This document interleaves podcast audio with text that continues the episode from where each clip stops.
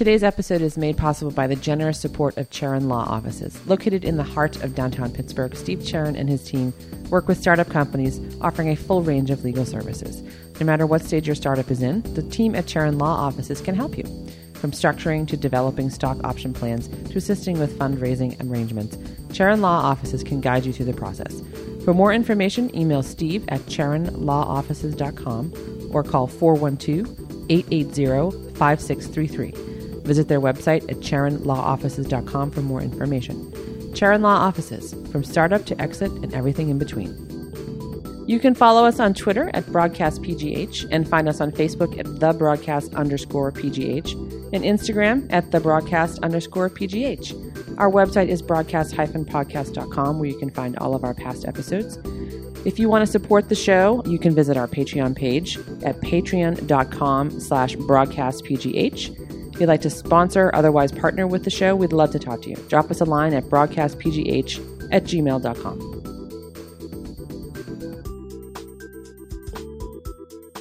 Welcome to another episode of the Broadcast Podcast.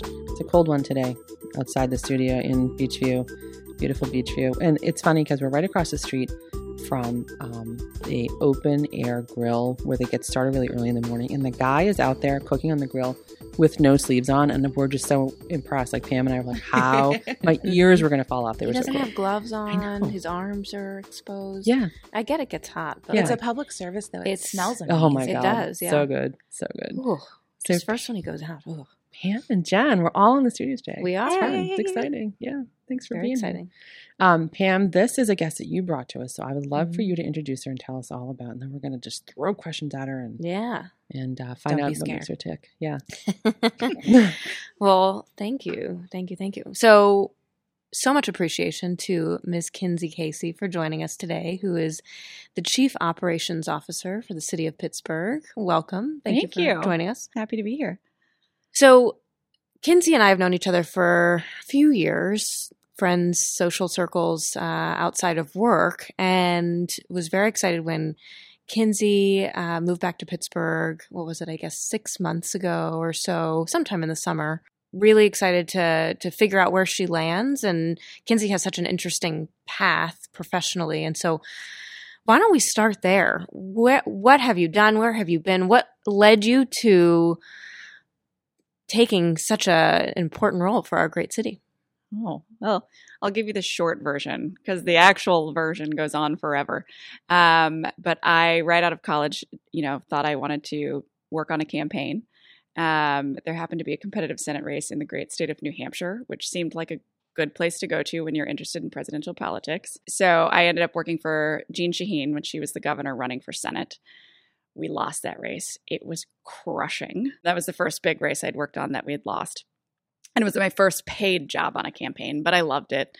Um, I was a field organizer. And from there, I did a bunch of different campaigns. And of course, because I had New Hampshire experience, um, the next cycle, which was in 2004, was obviously a presidential cycle. And so, um, you know, I talked to all the presidential campaigns and went back up to New Hampshire for a presidential campaign. And from there, you know, moved on to the general election, traveled around the country to all the battleground states, which was, which was really fun. That one, it was fun. We, lo- I mean, we lost again in 2004. Obviously, I worked um, first for John Edwards and then for uh, John Kerry, um, and of course, John Edwards was his vice presidential.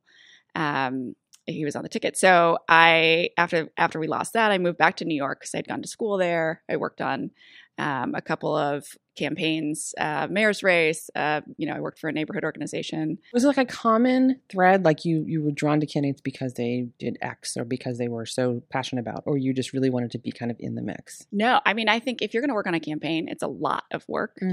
It's seven Yeah. days a week. Yeah. Um, and you living out of a suitcase. Exactly. You live out of a suitcase. And so you really have to be passionate about who you're working for. Yeah, And there's a couple of things that really matter to me. I have to care about what they stand for. Yeah. Right. Um, I have to agree with them on issues. But a lot of it is how the candidate treats their staff and the staff, because those are the people you're spending your life with, Yeah. basically. Mhm. Um, so I actually worked for John Edwards because uh, in 2003 and four, the person that was running his campaign was this amazing, amazing person who's been a longtime mentor of mine um, since then. Mhm. And I chose to work for Edwards because he was so supportive and wonderful to me personally, Mhm. as like Yeah. a very junior field staffer. The campaign manager was very supportive of all of us, and that's actually why I ended up working for John Edwards yeah. because of uh, because of Nick. No, Yeah. and I also agreed with John, which is his politics. And Yeah. I, I worked for him again, and we can go back to or forward, I guess, to 2008. I did work for him in 2007, 8. I left that campaign for reasons that are now very obvious. yeah. Yeah. Um, but I left that campaign and then ended up going to Denver to work on the convention, Yeah. Wow. which was really fun. Yeah.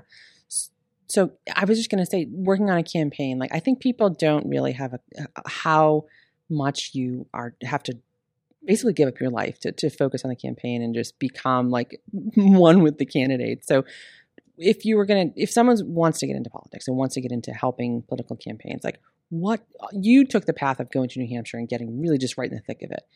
What's the way to do it for someone who is idealistic, is an experience like what's the experience you really need to have under your belt if you want to get into political campaigns? Because I feel like there's so many people that want to do it but maybe don't know where's the jumping off point. Where do you start? Sure. I mean, I think you have to be passionate about who you're working for, right? Yeah, So yeah, yeah. um, that's what really drives you. And if you want to do it, I don't know that there's any right path of experience. I Any actually think different having lots of different Yeah. experiences are very useful in that case Mhm.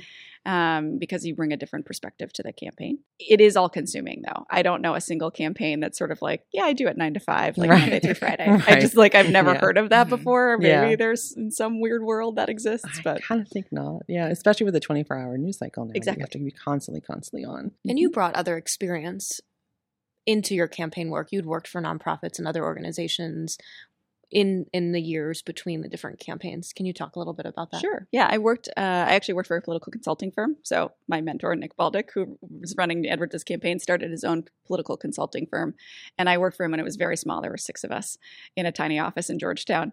Um, now he has offices in I, I don't know, like twenty five states or something crazy. Uh, so I worked for a consulting firm, which you know we had both corporate clients and political clients. So I Mhm. got to see sort of both sides of of that. Um, I also have worked for nonprofits. Um, I worked for a neighborhood group in in Manhattan that was fighting a stadium they were going to build on the west side. So I got to work with a bunch of housing organizations um, on that campaign as well. It was a campaign of sorts, I guess. And then most recently, I uh, was the chief of staff for Emerge America, which is a uh, national nonprofit that recruits and trains Democratic women to run for office. Yeah. And so that's a very big push right now to get more female candidates. She should run and emerge type candidates on the podcast in the past. And they all kind of come to it, you know, from different points of view and but also with a driving one there's one thing that's really driving them, whether it's, you know, opioid crisis or whether it's housing or whether it's, you know, income inequality. There's there's so many issues just driving women right now to get them into the field and just get them like trained to feel like they can handle it. Because what we have heard from them is, you know, I'm nervous about the negative uh, campaign that might happen against me. And so, in this current political climate, like how how do women candidates? Uh, do you feel like they're getting past that? Do you feel like that's still a real a real concern? Does that preclude maybe some qualified women from throwing their hat in the ring and running for office? I don't know if you, look at our presidential field at the moment, we still have two Right very strong women Yeah. um, who are in the race. Mhm. Um, and sure, I, I mean, we can't deny that that plays into how their races are going. But, you know, even watching Elizabeth Warren, who did not do as well as expected in New Hampshire, give a shout out to Amy Klobuchar and say, Mhm. you know, like, don't count No us out just yeah. because we're a, a, we're women was like, it was, ve- I thought that was very It's empowering. powerful. Yeah, yeah. for sure. Yeah. Absolutely. And there's like that the stat of women have to be asked how many times, right, to be able t- to like even start thinking about running. I think I was just talking to like Sarah Enamorado about this. Yeah. So how do you how do you communicate that to women? Like how do you when you are working at Emerge, how do you get women to run? Yeah. Well, obviously, we think women make very good lawmakers. And as you can see, you know, women just, and you know, I mean, we're all ladies, you approach things very Yeah. differently Mhm. from a woman's perspective than from a man's perspective. And that means we often are more willing to compromise, to have a discussion about it. Um, we're going to hold our ground, but we're willing to talk. Um, that's a big generalization, right? But working at Emerge, you see the difference that women can make. Um, and it is tr- also true that it takes a lot of courage for a woman to run. There is that statistic Mhm, that you mhm. a woman has to be asked uh, seven times. Seven but times I was going to say, yeah.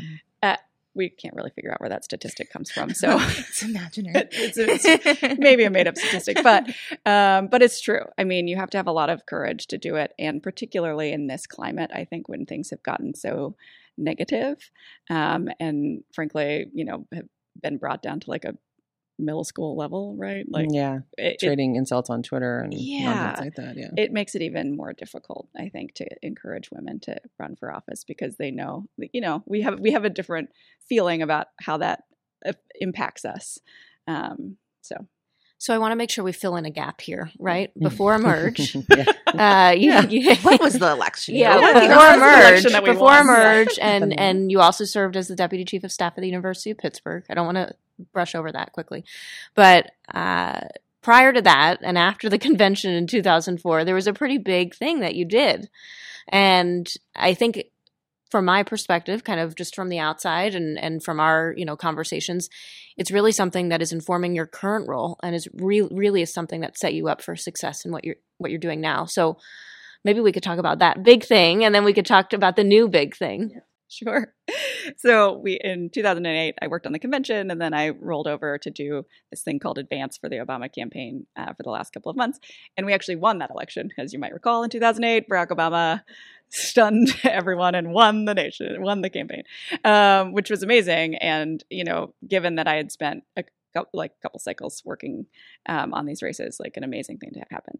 Um, so you know, everyone was like, "We're moving to DC," um, and I was lucky enough to get uh, a position at the Department of Homeland Security, working for Janet Napolitano in the administration, um, which was one of the most fun jobs I have ever I was had. going to say that sounds amazing. Like, is it really like the show West Wing, like working in the White House? Because I think people have this sort of idealized image of what it must be like to work there. Like, what is it day to day just to like walk into the White House and you know, it's just my job, just going to work. Just my job. well, so because I started out at an agency, right? So I started at the Department of Home Homeland Security, and then I spent um, about two years, a little less than two years, at the White House, and then uh, spent two years at the State Department.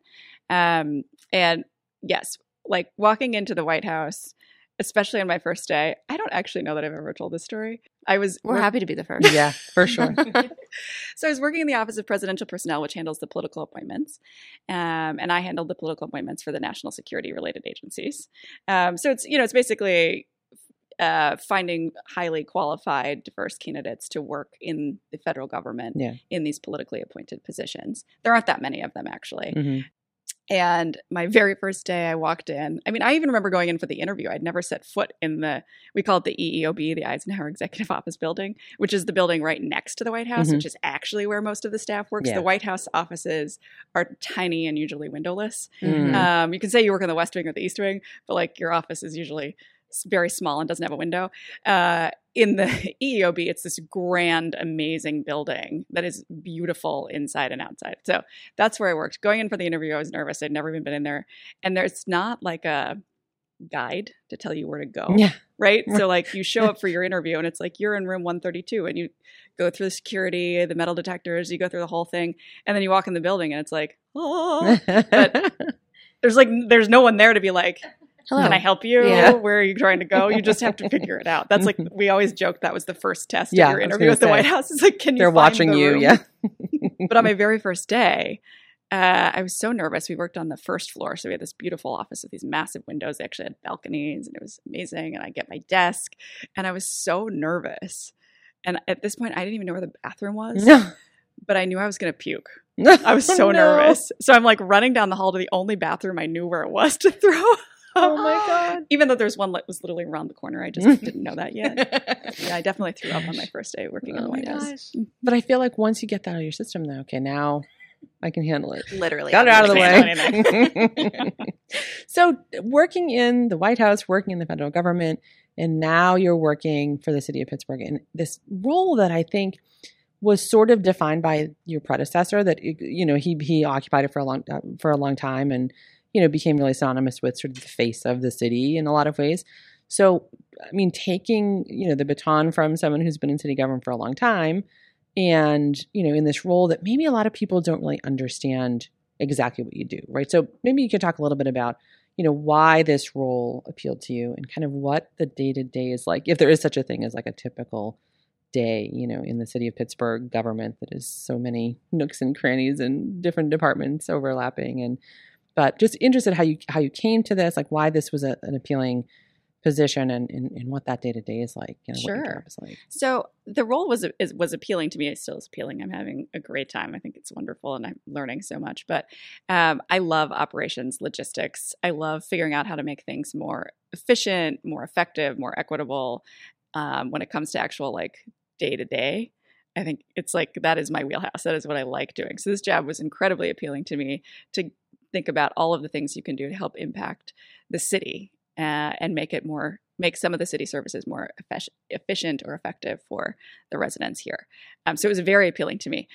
I didn't know Guy Costa before I started this job. He and he is a legend. When I took the job, I definitely got a lot of texts and emails from people being like, "Oh my gosh, you just replaced a local legend." Like- yeah. I of course now, now know Guy Costa, love him. Um, still call on him for advice.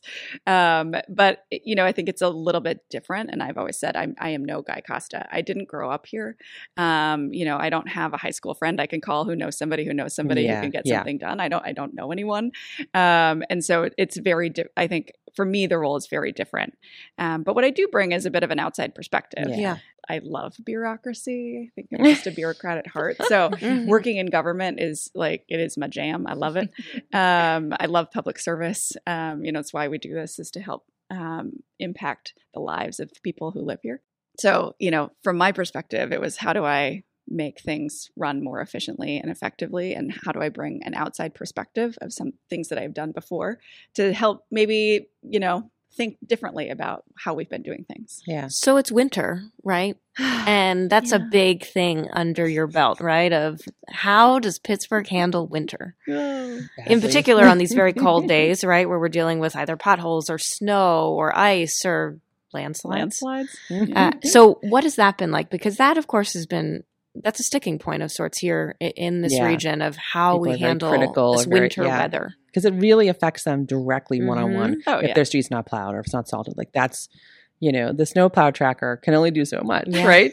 To It's assuage- new though, right? They Yeah. updated it. They Yeah, updated the new. snow. Yeah. Definitely new. Well, so I will say I grew up in Montana, which is Oh, winter wow. like eight, nine months a year. It Right. started snowing in September this year. Um, and so I was like, snow. right. Like I grew up with this. Yeah. Um, but you realize I grew up in Helena, Montana, Mhm. a tiny town. Um, and even my husband at some point over the holidays a couple years ago, like they didn't plow because it was the ho- it was Christmas. Like obviously you don't plow on Christmas in Montana. And he was like, Oh my gosh, in Pittsburgh the mayor would be run out of town. Mhm. But in Montana, we're just sort of used to it. Like Yeah, it's like, yeah. of course, it feels like you're driving on a dirt road. There's like three feet of snow on the ground. Yeah. Um, that is not the case here. And to be honest, the streets here are like goat paths that we've paved over. Yeah, And a there lot are of them are. steep, steep hills. Mhm. Yeah, Um, Especially out here in Beechview. Oh my gosh. So I always joke that because we just moved from San Francisco, that the topography of San Francisco and Pittsburgh is very similar. But San Mhm. Francisco just put a grid on top of all of the hills Mhm. because they don't have snow. right. Mhm. you can just drive straight up them all the time. No Here, problem. you could never do that. Ninety percent of the roads would be impassable. In the Right, winter. right. So, yes, snow is a big deal here. I love snow. I've been told it will only take one season in uh, in this job for me to hate snow. um, I think that the weather is trying to break me uneasy because we've really only had Yeah, this winter one hasn't been too bad. event this Yeah. year so far. Yeah, Um, but I will tell you, I, it's fascinating. So there's a couple of things that I find really interesting. There's new, t- right? We're putting new technology into systems that have been going on for years and years, right? Um, it, previously, you had a driver and a laborer sitting in the truck. The laborer had like the street map of where they were supposed to go and told the driver where to turn as they were going down the road. We don't do that anymore. We now have technology. So there is a tablet in each of the trucks that tells them what their route is. Mhm. And that also, because there's a GPS on the truck, connects to our public snowplow tracker. So you can watch when the trucks have been driving around your street.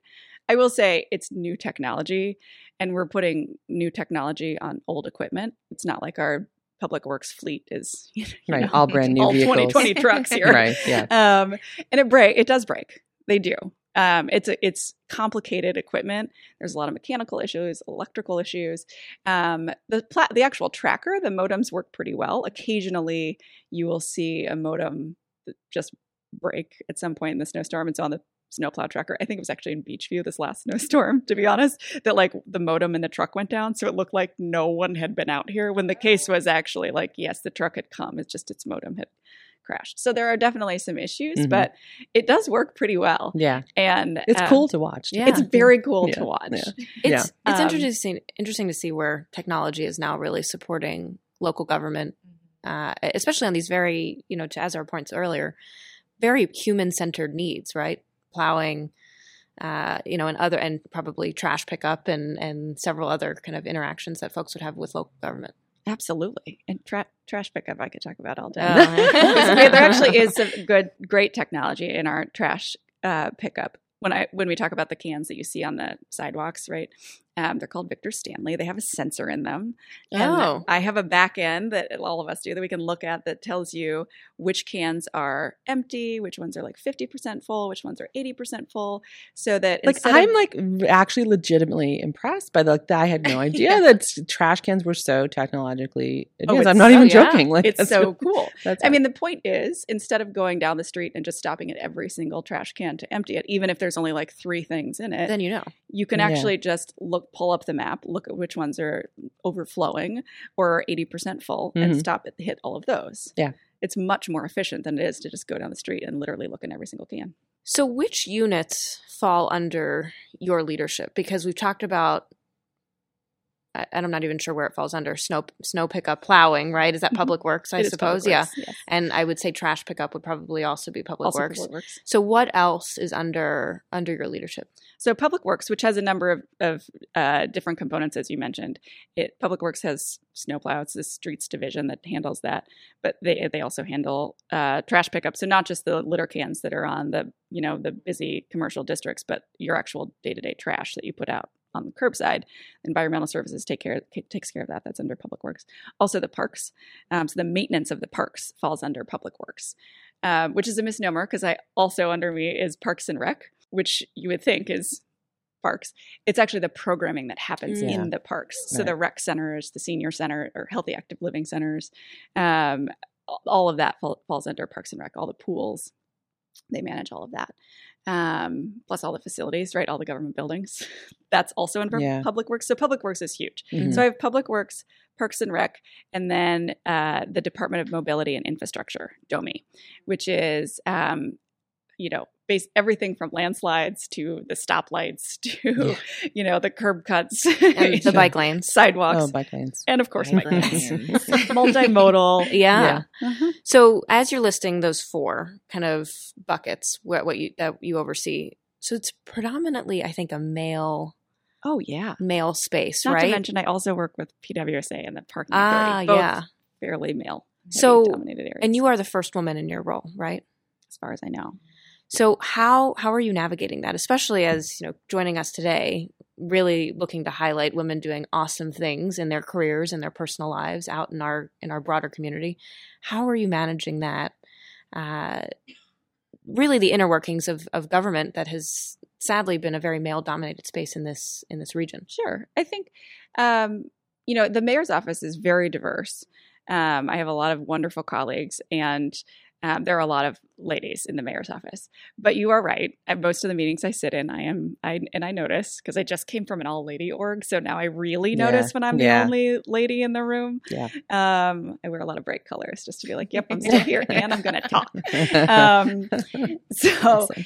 you know it i'm used to it i guess is is probably not a great thing but i am uh, when i worked at the department of homeland security it is also predominantly male um, I, we had a female secretary but i you know i traveled and the people i traveled with were secret service agents and then i also worked with my counterparts from customs and border patrol or from ice mostly male um, so i was often the only woman in the room um, so I'm I'm used to it. It's also, you know, you learn to how how to talk so that people can hear you.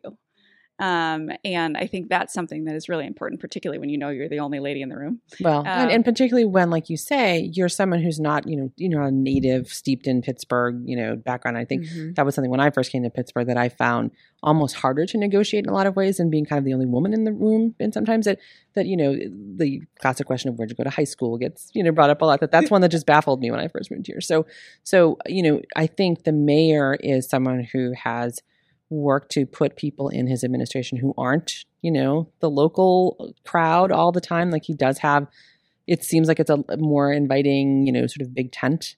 Um, and so, but I wonder if, you know, have you found the I'm an outsider, you know, or I'm not a native? Has that been an obstacle has that been something that you've had to really sort of consider, you know, differently than maybe someone who's, you know, like you said, could call up their high school friend or call up their, you know, someone who knows someone? Like you don't necessarily have that network. Has that been uh, a challenge in the role that you're in now, or you just sort of figure out ways to overcome it? I don't think so. I, Pittsburghers are very welcoming. Mm-hmm, and mm-hmm. the second you say, like, I'm not from here, they're like, "Well, where are you from? Yeah, yeah. so glad you moved here. Yeah, you know, that's like, why did you come here? that's I. I married into Pittsburgh. Yeah, I do as well. Um, Same. yeah, Yeah. exactly. I have not found that to be challenging, actually. Yeah, I, I think that that's awesome. Pittsburghers are very welcoming. Mhm. um, and you know they will they will happily give you a lot of history, and it's often They'll always like, give you directions what, too. wh- turn left next Right. to the Gulf Station, Right, but yes. they don't tell you that Right. the Gulf It Station used to be there. down Right. 20 Yeah. years ago. Directions of things know. that used to be there 20 years And ago. And Babyland is not even there. Oh anymore. my It's God. like, that was the number one direction I got. Turn left at Babyland. Where's Babyland?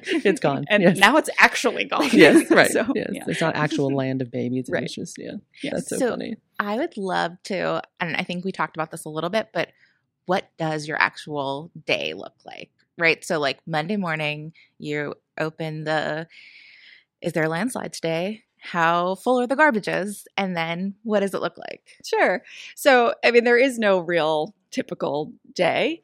Um, I I do spend a lot of time in meetings, and this is what I learned the first couple of months. And part part of that is because it is a steep learning curve for me. I'm not from here. I have not worked in the city. It's a whole new acronym soup that I'm trying to learn. Plus, how these departments operate, what's their culture, how you know, how how what are they what what are their goals, how are we measuring things? Like all of that was very is very new to me because I haven't worked in this for the city for 20 years. So I'm learning a lot. It's it is. I mean, to use the cliche, I'm really drinking from a fire hose. Um, and when I realized all I was doing is sitting in meetings, I was like, no, we're done with that. Um, so now on Fridays, I always try to get out into the field. So that you know, I got to ride along with the, our environmental services one day and pick up recycling for a full shift, um, Fun. which I was exhausted I was and say. definitely got my steps in. That was like at least Yeah, an eight day. mile path that we did in our route in Stanton Heights. Um, you know, whether it's going to the street streets divisions and you know talking to the folks that are there. I got an assault truck the other morning really early, um, and so you know it, I like to be out and actually it. It's it's better for me to learn how things are happening when they're happening in the field than it is to learn about them sitting behind my desk. So I hate being behind my desk. I'd much rather be out in the field learning from the folks that are actually doing the work, how things are going. And I was going to say, I would think that people in the field appreciate that, that you're not just someone who's, you know, calling them on the phone from behind your desk, that you're actually out there trying to figure out what their jobs Sure. are like. I Yeah, I like mean, that's a really great way to There's a, there are a lot of landslides here, so I, you know, took, I, Surprisingly. Nicely the you know we call him the landslide guy tommy. He Mhm. gave me a tour of all of the landslides in town and the walls that they're building and so now i understand sort of the impact that these things have when they occur. I you know and what needs to happen after the landslides and how we fix it and how much it costs and so I don't know that I've ever met anyone as excited Yeah. about like bureaucratic city government. Like That's- seriously, like I'm Kinsey. like this is really getting me interested in a topic Mhm. that most people are like, eh, yeah, politicians, bureaucracy. But I feel like she's like the perfect person for Yeah. this job, right? Mhm. Yeah. so, um, tell us what like what's on your to-do list. Like the winter, obviously, you kind of get preoccupied with a lot of sort of natural situations, landslides, snow, ice, etc. But like, what's kind of on your agenda of things you really want to accomplish while you're in this role? Like, Sure. if you had something that you know, by the time I leave this job, I want to have accomplished X and Y. What would the, what would that look like? so i mean my overall what i want to do is make things more effective Mhm. more efficient and more equitable Mm-hmm. That's what I want to do. I think we do a lot of things really well. Um, and I think there are always improvements that we can make. There's a lot of opportunity um, to make things run more efficiently and more effectively and more equitably. Um, and so part of that is, you know, there you- these are there are folks that are doing it every day. Maybe they have a brilliant idea about how we could do something better. We should, you know, pull that out and figure out how we do it and implement it. Um, so those are the big things that I want to do overall. Um, you can dig into each of the departments that I'm working with, and there's lots of things that you know they're working on um, that I think that we can probably give them some extra juice. Are there priorities that we're not hitting? Um, obviously, you know my job is to execute on the mayor's priorities, and part of that is the snowplow tracker, right? Like let's get that thing actually working like 100%. Um, it's working pretty well. It's very cool, but um, but let's let's make it run more efficiently. Um, there's tons of data we can gather from it, um, and that will help drive decisions of how we make things um, run more efficiently.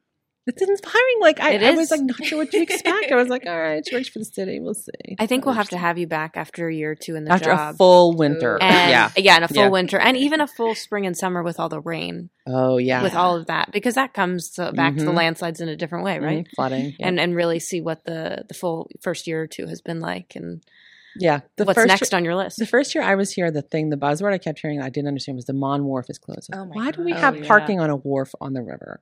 And now it's just become like, yeah, okay, it happens.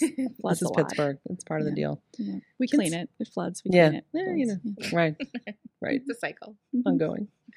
So, Kinsey Casey, thank you so much. Oh my gosh, thank you for having me. Yeah. so so interesting. Yeah, absolutely. Thanks. And we, uh, definitely we'll have to have you back after you've done a full cycle of all four seasons to say, okay, yes, winter, I can handle it. I got it. So you may have you may have a favorite season. You may have a least favorite season. Yeah, I'll, we'll- I'll be curious. Yeah, we want to see what it is. I'm just happy to have seasons Yeah. again. We were in San Francisco Yeah. for so long. There are no Oh, seasons there. No shortage here. Yeah. So, well, thanks so much. It was great having you on. Thanks Thank for you. joining Thanks us. for.